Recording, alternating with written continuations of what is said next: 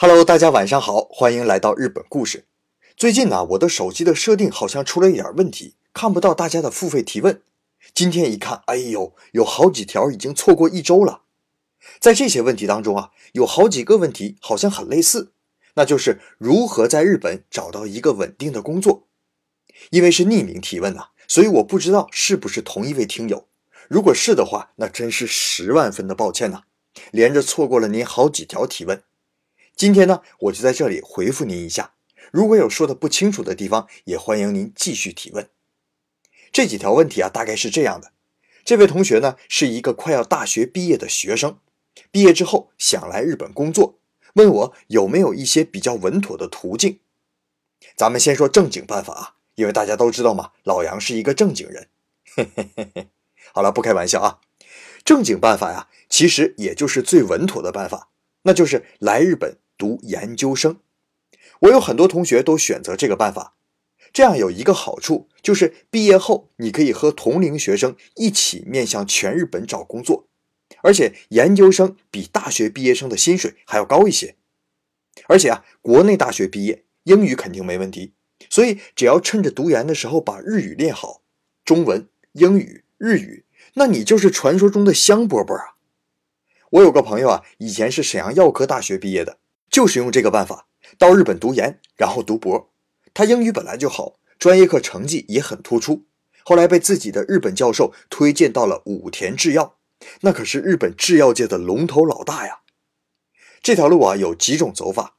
第一呢，是自己现在国内的导师推荐，这是最安全的，因为自己老师啊，对自己知根知底。专业对口，日本对口学校的老师又认识，这样的学生到学校之后啊，通常也会很吃香的。什么好事老师都会想着你。第二种方法呢，就是通过中介，中介啊会搜集不少关于日本招收研究生的信息。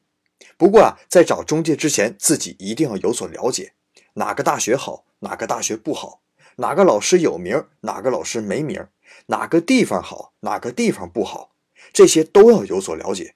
否则，万一你碰上黑中介，那吃亏的就是自己了。还有一种办法呀，那就是自己找。日本的考研呢，很大程度上决定权在老师，老师只要要你了，那基本就没问题。我当年从鹿儿岛考到福冈，就是自己找的老师。